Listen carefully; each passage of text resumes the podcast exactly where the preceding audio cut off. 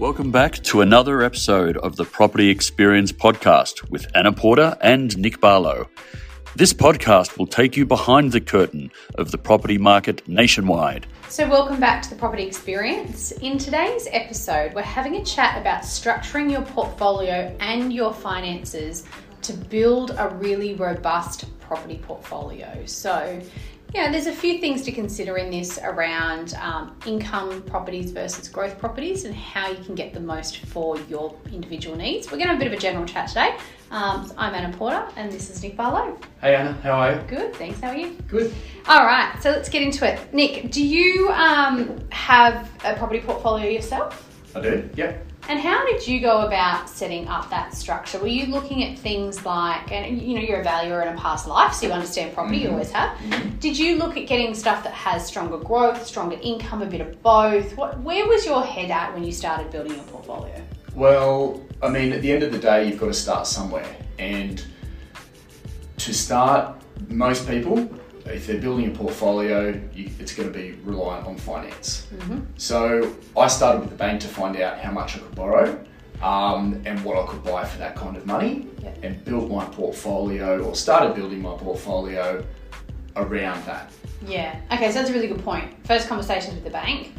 We can all have great ideas around I want to buy something for a million dollars. The bank might have a slightly different idea. You, yeah, look, I mean, there's plenty of properties that I look at all the time and say, if I had the money, if, if I had the money, if I had the money. Yeah. So, I mean, it's true, money makes money, and if you had the money, you would buy a certain property. But when you, you when you're applying for finance, you obviously guided by that, and you can only buy what, what's within your your reach. Yeah. And so, it's getting the balance right of satisfying what the bank needs um, or will give you, uh, but also achieving your property goals. Yeah, I think that's a key one. The, the goals thing is what I really like. So there's some um, property uh, professionals and you know uh, people that have built big portfolios that are prevalent in the media and out and about in, in, in our sector. They talk about these huge portfolios, you know, from 30 to 100 or even 230 properties. That's a real um, quantity kind of approach as opposed to maybe quality. Like I've looked at some of these portfolios and you know, there's some tiny little studio units way out the back of these regional locations and, you know, areas that there's a real lack of uh, economic stimulation Yeah. and things like that. And, you know, they might have bought them for $20,000, $30,000 in the last five years. I, I, I can pay more for a car. So is that a quality property? Is it going to grow? Is it going to achieve their goals? That's, you know, I think you know, probably not.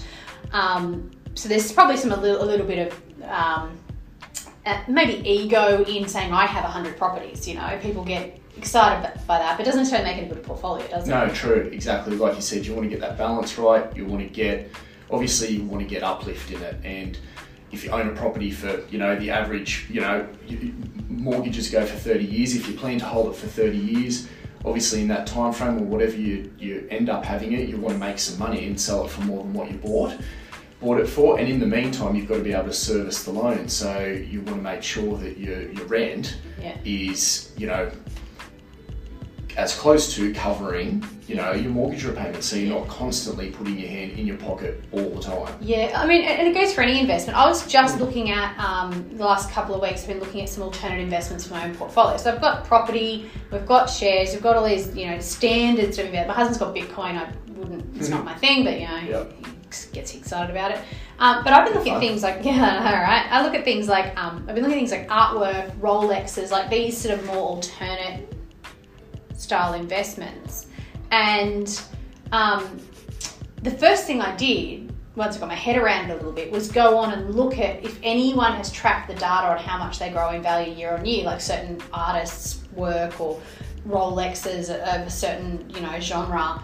Is there growth in the value of them and has it been tracked and has it been monitored and how does it compare to other assets? So you've got a benchmark, don't you, when it comes to any asset or any investment? Agreed, and especially during COVID, assets like what you're talking about, um, luxury cars, luxury wa- watches. Um, I saw an article, a TV article the other day, handbags, um, prestige handbags. All these assets have gone up in value significantly over the COVID period. People wanted to spend their money on something. Fine wines, Um, basketball cards, trading cards Oh, is another one. Yep. Yeah. Absolutely crazy money um, being spent on this kind of stuff. So, yeah, I mean, but it's all about risk and reward. And obviously, you're not going to get a bank lending you money to buy a basketball card. You're going to have that cash sitting there. That's correct. And then as well, I suppose what I take away from your comments there as well is don't just look at the two years that have been the good two years. Like look at Correct. the 10 or 20 year data points. Yep. And I see a lot of people do that in property. There's a lot of investment experts and gurus out there that started their property career three years ago and they're telling everyone how they've gotten it so right. Well, the market's gotten it right. And even if Yep. you've made really shitty investment decisions in the last year or two, you've probably had the market. Um, it's been very forgiving. You know, your, Yes. your mistakes have been covered up, Yes. really. Um, and if you, if, for someone out there working with an investment expert, whether it be financial planning, accounting, property, probably having someone that's got a track record through good times and bad times is pretty critical to see the performance of their asset choices. Um, one thing I want to touch on, so this is something we look at when we work with clients um, around investing, is if they're buying, building a portfolio, what does that look like? So is it two, four, six, eight properties, right? And obviously to get six, eight, you've got to have a lot of capacity. Let's say it's it's three or four properties, which is achievable. It's still not what everyone can do, but it's achievable for a certain percentage of people. Um, we always look at growth versus income assets, right? And you've got that in residential, then you've got other asset classes like commercial or rooming houses, boarding houses, etc., that offer again a different profile, risk versus Correct. reward, higher Yeah. risk, higher higher, you know, rental income often. My philosophy is that when you're building a portfolio, ideally, subject to budget, getting the first property being a growth asset to anchor the portfolio because that'll go up in value more and usually quicker if you get it right. And that helps you leapfrog into the next one, right? It builds the deposit power. Yeah. Whereas if you buy something that doesn't go up in value for 10 years, you're sitting with that asset with no equity and then you've got to go save that money again somewhere. And a lot of people use that first one it's even their own home. So they buy something in, in, in an area that they love, they live there, and it goes up in value, and that becomes the deposit that they can tap into to buy that first investment. And then it's looking at how we create the leapfrogging effect. Yeah, and generally speaking, you know, your, your main, your, your principal place of residence is probably going to be the most expensive. Yeah. Um, and for argument's sake, it's probably in the best location. Yeah. So it's going to have that potential to grow more and at a better rate because of the quantum involved. And then, so say you, you live in a, a metro area and, and you buy a property for, let's just use a million dollars, you- you, you're probably not going to buy an investment property for one or $1.5 million. It's probably going to be more like half a million dollars. Yeah. And so the growth that you've hopefully experienced in your principal place of residence while you've been having somewhere to live as well and paying that mortgage down, um, you've got that um, that equity within there, and that will serve you well when you're going to buy a property that's a lot cheaper, in relatively speaking, to to your original property. Yeah. Okay. And then, so some of the things that we look at is this growth property and then potentially income property to follow it because you, you, you're going to get to a point where the lenders are going to say, well, we need revenue coming in off the for it. assets. Yeah. If you've got Yeah. growth properties by, by nature, if you're borrowing a, a 100% of the value, so a high LVR, loan to value ratio, a lot of people do 100%. Um, inherently they'll often have a negative gearing Correct. impact right Yeah. that's the that's the fallout effect of borrowing a huge amount of the value so if you've got a lot of negative gearing in your portfolio it'll start to get on top of you financially at a point especially with rising interest rates. So the lenders and even just for your own peace of mind and your accountants and financial planners peace of mind they're probably going to want to see some income stronger income assets in in between that. Just for context for anyone listening the difference between an income and a growth asset. So a growth asset will, um, say, take Sydney for example, goes up in value rather quickly because we're in an area where there's a huge amount of demand compared to supply. Um, values will increase in a usually a shorter period of time and more aggressively. And as values go up quickly, rents don't take those same jumps. So, you know, you might have a $300,000 increase on your value position in the last year or two. Rents don't go up $300 a week in that same time and, and, and have that equilibrium. So, therefore, your yield or your return becomes quite low, um, you know, in, in comparison. Go to the other extreme example, like a regional country town, an outlying area. Um, the values increase slower because you're a smaller economy, you're a smaller market. And because the values increase slower and, and are more steady over time, you'll get the rents will tend to keep pace with that fairly reasonably. You do tend to get that equilibrium, so you're often getting a, a balanced rent versus growth sort of profile, and that means you're getting a good yield, but you are in a slower growth market by Well, nature. Well, that's right. You might be that regional area might be transient with with government workers, um, police or, or nurses, and so they might not want to buy um, in the area. They might just see themselves as being there for three to five years, so they rent. And they pay three or four hundred thousand dollars, and the, the house might be worth two or three hundred thousand dollars. So it's a a good rental yield, but you've also got to look at long term what does that look like and where, where does it grow to and also liquidity how quickly can you get rid of it if you need to uh, when, when you one. decide to divest That's a big one because if you've got to sell a property, let's say you go buy your dream home, you've got to sell your investments quickly to, to fund that. Um, you want to be able to turn them over quickly because you know sometimes you don't have the luxury of picking your timing. Sometimes Yeah. life happens and you want Yeah. to achieve that goal, or or the opposite side of that, something's happened negatively and you've lost your job or whatever that might be. You need to fund those positions. Exactly. That's why we invest, right? To be able to have that safety net. Yeah. Um, so I think you know, and, and, and people often struggle to understand when you say you get less rent in capital cities or a lower yield, less rent comparative to the value. They're sort of like, hold on, people in regional areas aren't going to pay more rent, you know, but it's, it's relative to value, and it's obviously that growth profile feeds into that. What creates a, a market or an area or an asset? What creates growth? So, what are the key things? If you're saying to someone, let's say, you know, your, your mate comes to you tomorrow at the pub and says, Hey, Nick, I want to go buy a growth asset. I'm not going to use you because you're a mate. I don't like doing business with mates, whatever, whatever the reason might be. Um, tell me, what are the top five things I've got to look for? Top three things I've got to look for. What is it that's going to help me know that I'm, you know, kind of looking at a market that's got potential for growth? well i think obviously there's government policy um, what what money is being spent on an area um, to improve it and to improve the quality of life to ultimately grow the population because if you grow the population um, there's going to be simply more demand Yeah. So I think there's that. There's elements like transport, um, land releases, rezonings, all those kind of things. I think you've got to look at it holistically. Um, it, it is, it, it, generally speaking, those growth one, growth areas are metro areas as opposed to regional as well. So you're looking at metro. Yeah, and it's like you're, you're right about holistically. It's like a puzzle. You got to put all the pieces together. You can have an area that has low vacancy in the rental market, but that you know often that'll be a reflection that there's good demand, but it may not flow through to the, the property sales market for whatever reason. Yep. Might be that there's been a big um, influx of miners to an area, but once that's done and dusted, and then the market can come off a bit. I think being able to pick something like that well um, is difficult, and it's kind of like the stock market. If you're trying to get in and out at the right time, it's all about timing, and that can become difficult unless you are right on the pulse with regards to, like I said, government policy or like you know, like you said, mining. You know, a new mine area opening up, and, and therefore there's going to be an influx of, of people and population.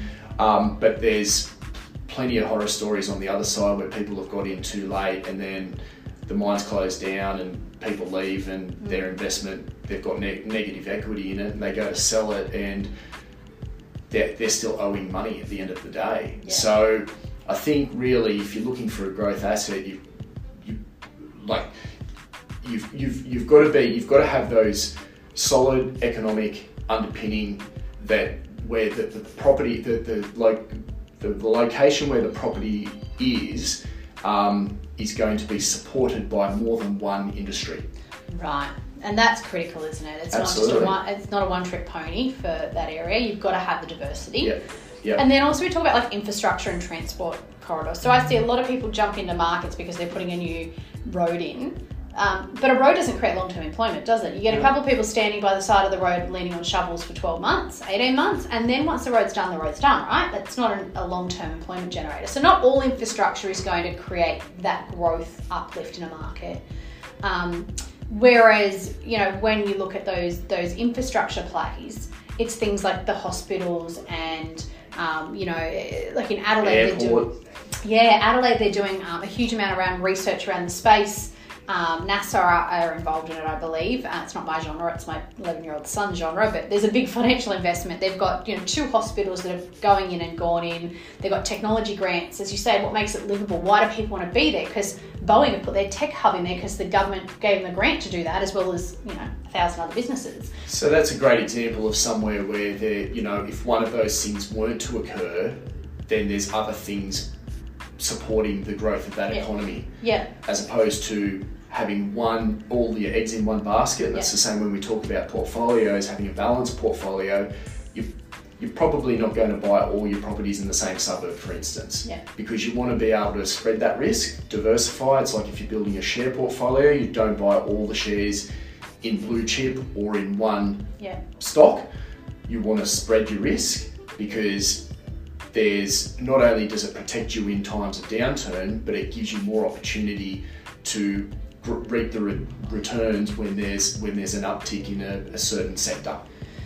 And then we look at that portfolio. So, so we've got our growth um, property, our anchor port- property in our portfolio, and then we might look at an income asset, right? So we've maybe got like a one for one approach or a Yep. two for two, something like that, to kind of get that balance. And and when we look at that long term play, let's say we've got a growth and income and growth and income. When you go to retire, you might sell your growth assets that have got all the equity in them to pay off the debt on your income assets Yep. to turn that into really strong, lo- real time cash flow. Yep. It's not cash flow if you've got heaps of debt there. It's it's a you know, extra fifty dollars a week. Does that change our lives when we retire? I don't know about you, but not for me.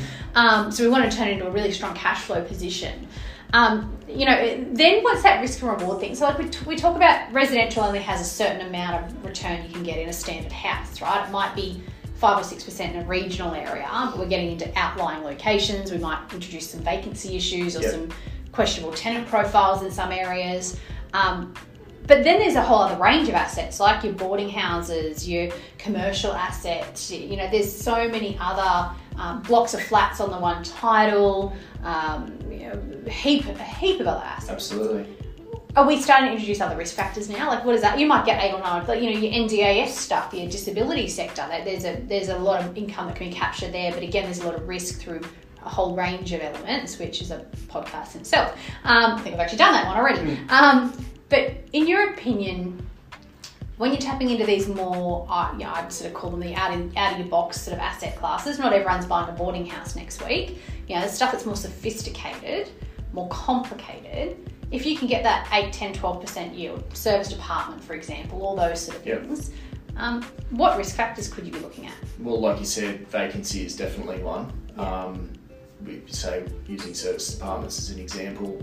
Um, tenant profile is a big one when you're talking, say, boarding houses and things like that. It is a, they are made up of um, smaller properties, a lot of smaller properties within the one title, and they're generally rented. Boarding houses are generally re- you know rented at less than what a standard apartment might rent for in the same area, just due to its size.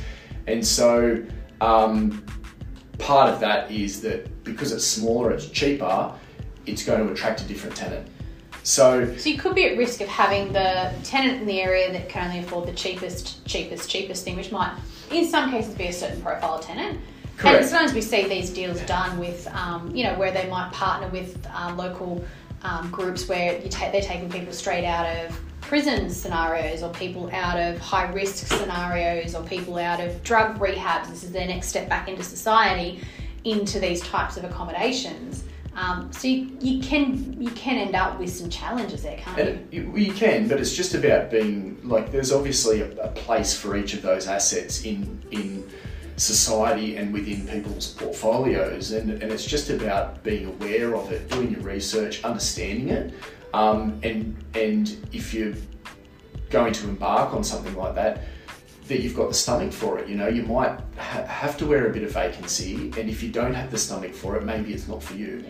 But I think that you know, setting out, um, having a plan um, by speaking with your financial planner and your bank will definitely put you in the you know in the right direction and, and, and at the end of the day those other assets like you talk you know they, they come into sort of commercial lending and there's larger deposits required higher interest rates and again not, not everyone's going to be able to get that kind of finance and so um, those type of assets will only probably come later in a portfolio as opposed to the first one in your portfolio? So it comes down to capacity and understanding and experience. Start with something that's vanilla and boring because yeah. vanilla and boring can be what sets you up really well. But and it does work into, because like that's ninety percent of properties. Yeah, and and that's your, that's your broader market, yeah. right?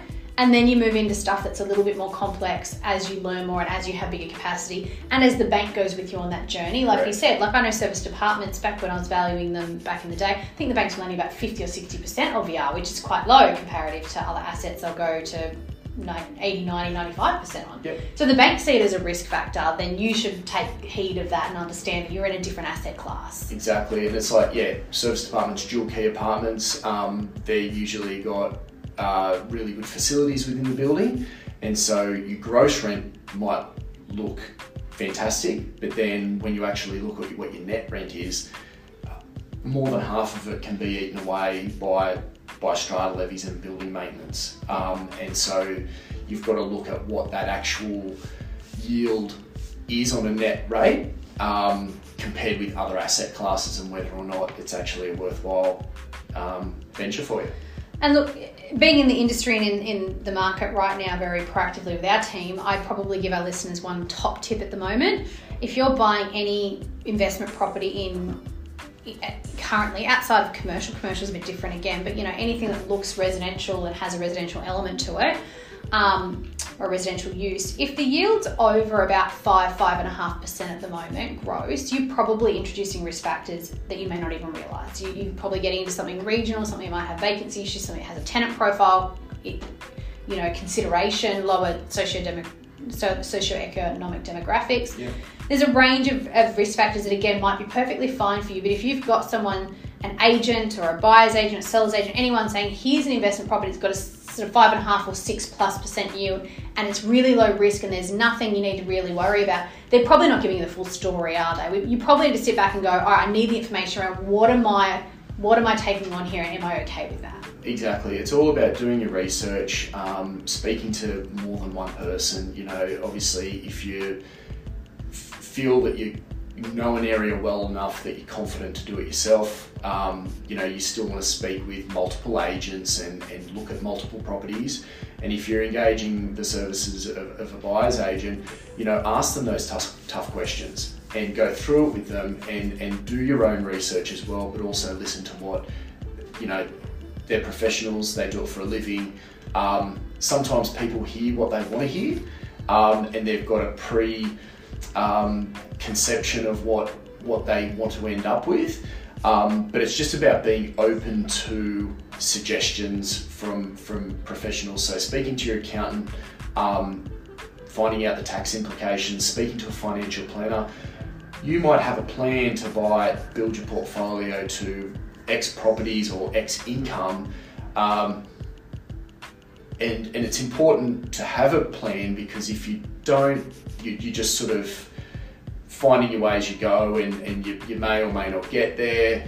If you've got a plan, you might you still still might not get there, but it gives you that motivation to really go after it because it is a big job doing it, but it's you've got to get it right because you know using the example before of a, a five hundred thousand dollar purchase, it's expensive to buy and sell property. Yeah.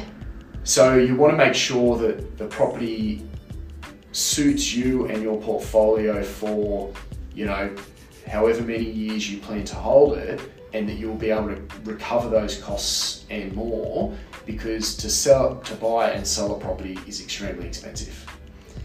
I think that gives us a lot of information to take away. Thank you, Nick. So, we have a special guest today, Melanie from Indigo Finance, who is fantastic. I've known Melanie for a very long time. I've got some questions that I'm going to throw over to Melanie. So, the first one is um, Could you run us through the importance of having a strategy behind your finance that ties in with your property and long term goals? And hi, Anna. Thanks so much for having me on the Property Experience podcast. Um, it's a pleasure to be here um, and to be able to hopefully share some valuable information which will help people in their property journey, especially around the finance side of things. Um, I am the director of Indigo Finance, and I've had the business for 11 years now. Um, so there's definitely a lot of things that I've seen in my time. Um, we specialize in working with clients um, to help to either grow their property portfolios or buy property from the financing side, and um, to look at how they can do things strategically so that they can reach their goals. Um, so we work with clients in the residential space um, and also in the commercial space, you know, across a broad panel of lenders. Um, and yeah, like I say, our passion is really, really helping our clients to achieve their goals through having the right finance strategy in place.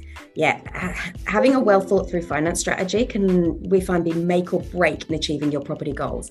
While we know that finance isn't often, you know, the um, the sexy part of it, and that you know that's all about buying the property, and that's the exciting part. Having the right finance strategy can be really be critical um, when you are looking at, let's say, building a long term portfolio, um, because at the end of the day, if you're finding properties and you know they're great opportunities and you may be really really good in in that space and getting a good return if you can't raise the finance for that property then that's going to be the end um, essentially of your ability to be able to execute on your strategy um, so yeah, while fi- having a finance strategy might not sound too exciting, it can be really, really critical to being able to continue and to achieve your goals. One of the key things that we find is that it actually starts from the very beginning. So often we find, you know, a number of clients, um, it may be relatively easy, for instance, for getting finance for your first property. Um, but this is the time when it's really, really critical to think about what is going to be your long term goals and what you're looking to achieve.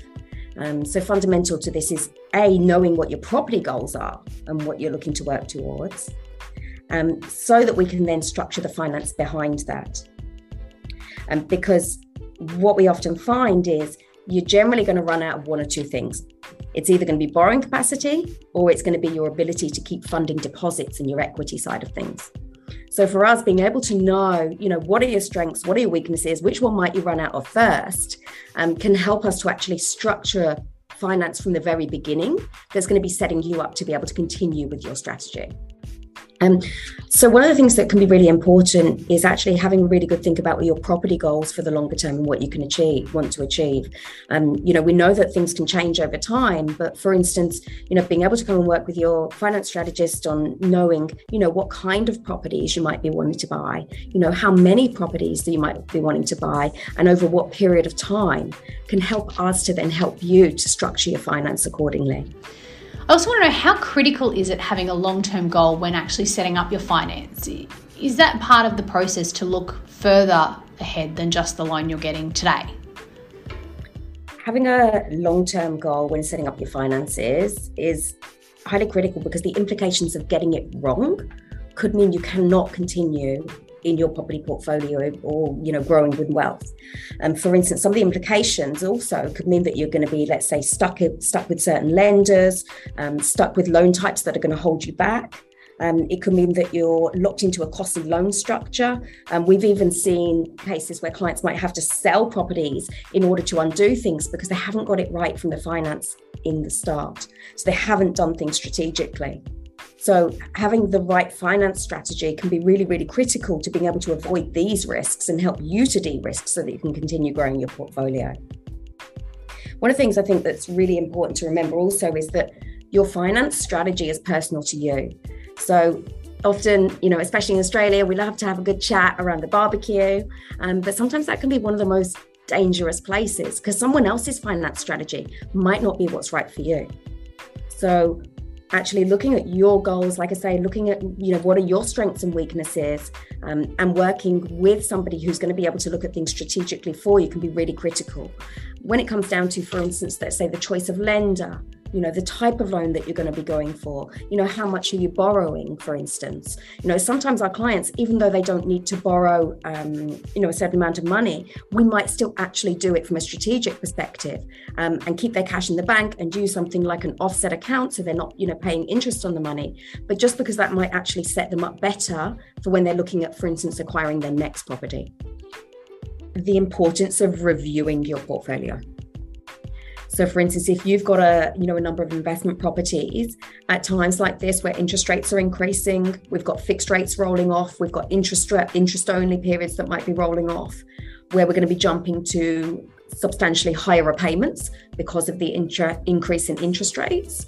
It now is a really, really important time that we're doing with a lot of our clients is actually doing portfolio reviews so that we can ensure that they are in the best position and that they are set up and that they are feeling comfortable. Um, you know, because while we've had a few rate increases, we haven't really yet seen the effect in, you know, from a cash flow perspective of what it's actually going to feel in your pocket. And if you've got a few different loans and, you know, then we're seeing these interest rate increases and you might be rolling from a interest rate of, let's say, 2% and you're suddenly rolling onto, you know, something at 4%, that's a big difference, you know, that's going to start making quite an impact. So what we're doing with a lot of our clients now is doing those portfolio reviews so that they are feeling comfortable and it's not a surprise when their repayments increase so that they can a take stock and make sure they're in the best position but also be setting themselves up you know let's say for that next purchase so that they know that they're in a comfortable position to do so when it comes to you know applying for a loan there are a lot of documents that are needed. You know there can be a lot of information. Um, you know we recognize that we're all time poor um, you know and gathering this information can sometimes feel like an arduous task you know.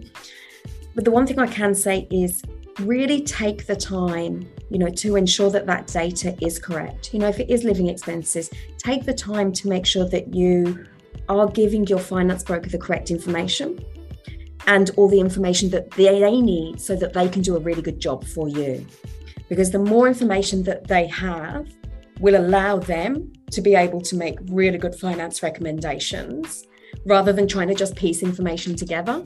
Like if you can provide all of the information holistically and the correct data, um, you know, really have a think. If there were any credit cards that you've missed or you know any expenses, then that can actually allow your finance broker then to provide really good solutions. Lastly, I'm really keen to understand at what point does the bank say, nope, enough?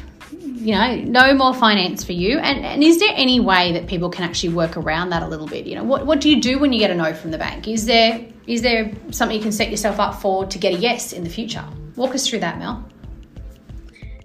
At what point does the bank say enough? Okay, so this can vary a lot um, depending on different positions. But one of the, I think you know one of the key things generally it, it comes to borrowing capacity, right? Um, the the thing that we find a lot of people might come up against is especially when they're building larger portfolios, um, that when you've got a lot of lending, the banks don't just look at what the actual repayments are. So even though from a cash flow perspective, you know, you may feel that you're in a position that you can keep going, um, when the banks look at things and they're adding 3% on top of your rates and also treating everything at principal and interest, that can paint a very different picture especially if you're carrying a number of loans. You know, the other thing to consider is the banks don't always use 100% of income. For instance, rental income is shaved, you know, bonus income is shaved. Um, so things don't always paint the true picture that you might be feeling from a cash flow perspective. Um, so when does the bank say enough? Um, they have their ways of assessing things, and you know, once they meet that criteria where they feel that there is a negative surplus, then that's essentially when the bank is going to say no. What does that mean though? And can you work around that? The first thing I'd say is not all banks are equal. So just because you go to one bank, let's say, and they, for instance, say no, that doesn't mean that there's not another bank out there that would be able to help you.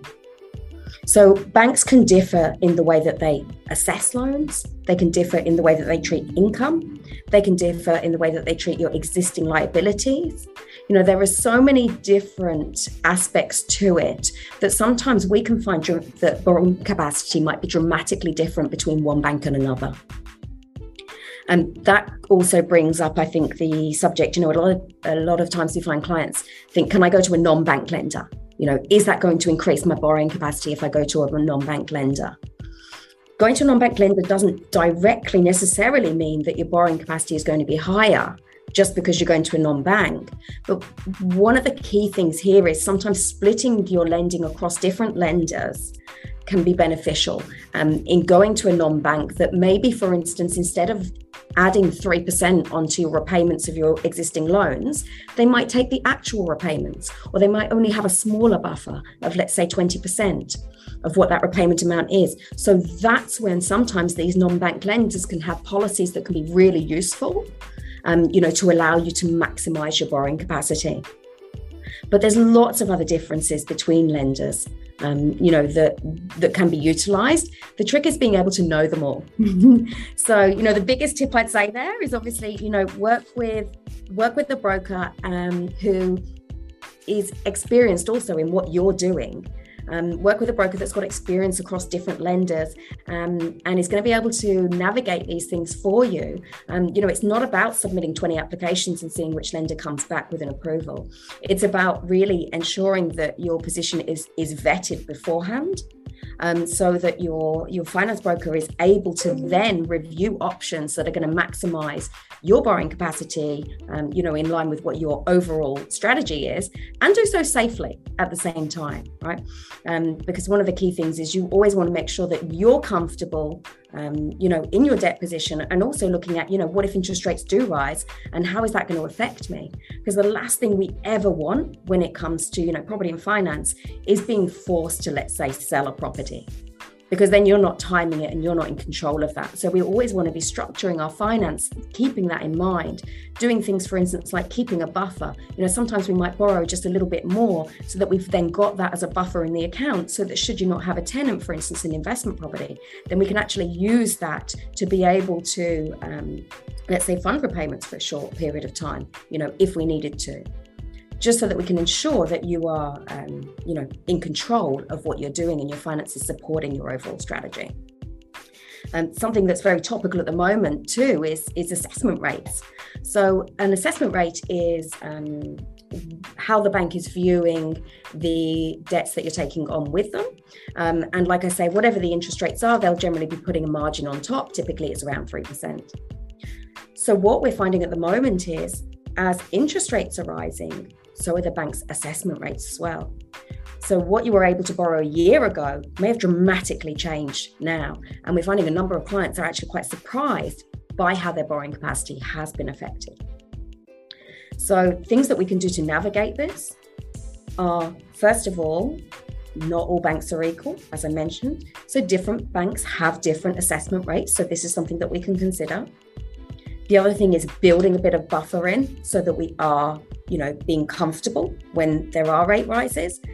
And, you know, something that I would urge anyone out there, for instance, that's got a pre approval at the moment is be checking in with your bank, be checking in with your broker to make sure if there has been an increase in an assessment rate, that that has not affected you. Because there are some banks out there that even if you're pre approved, when you go out there and find the property, they will then apply the assessment rate at that time which if you've gone out to an auction and you let's say have committed unconditionally to a property purchase on the basis of getting an amount of money and then go back to the bank and they say actually no we can't lend you as much that could be really really detrimental. So i would urge anybody out there in these changing times of rates to be really careful and just be checking in if you've got a pre-approval. Actually what does that mean? And if there is an increase in interest rates is that going to affect that approval amount at all so, are there ways to set yourself up for a yes in the future?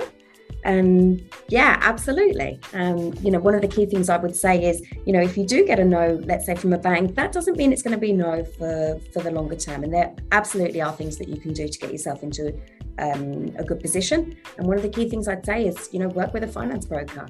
They're going to know the best way to do so. And I think also looking at this before you go to apply for finance, so before you get that no, because if you're working with a good finance broker, they should be able to vet it before it goes to the bank and before you get that no.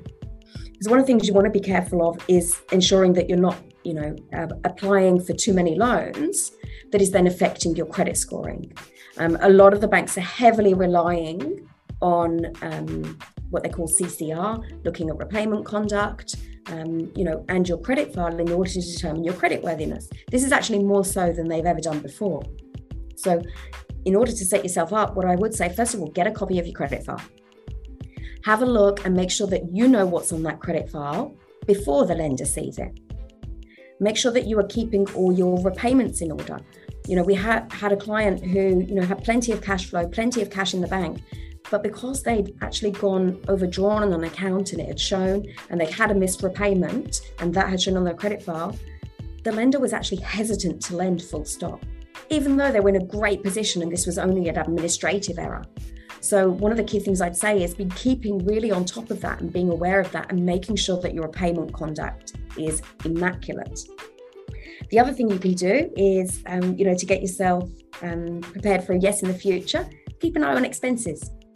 Um, you know, expenses have been quite a hot topic, um, you know, with the banks. So I think just keeping a bit of an eye on your budget and your expenses, and if there are, the, you know, a number of large expenses that you're making, um, you know, just keeping a note of that and maybe keeping them from a separate account, you know, to where your normal cash flow goes through. Um, you know, this can really come in, I think, also if you are a business owner you know one of the big things sometimes that we see is um, if you're a business owner that you might have personal expenses flowing through your business accounts um, and your personal accounts as well when actually those are business expenses but if they're thrown through your personal accounts and then you go for a loan with the bank and there's all these expenses it can actually look like your personal living expenses are higher than they actually are and that could mean, lead to them maybe being double counted, not only in your personal, but they're also business expenses in your tax returns as well. So, one of the key things I would say if you are, for instance, a sole trader or a business owner, is keep your business expenses in your business account and keep your personal in your personal account. Um, what else could you do to set yourself up for the future? Um, keep an eye on, let's say, if you're taking out new credit facilities. Often we see car loans are a big one, um, you know, that can dramatically affect your borrowing capacity. So have a chat with your finance broker, you know, before you're actually looking at taking on these facilities um, and see what the impact is going to be so that you can decide if then that suits and what's most important from, from a strategy perspective for you.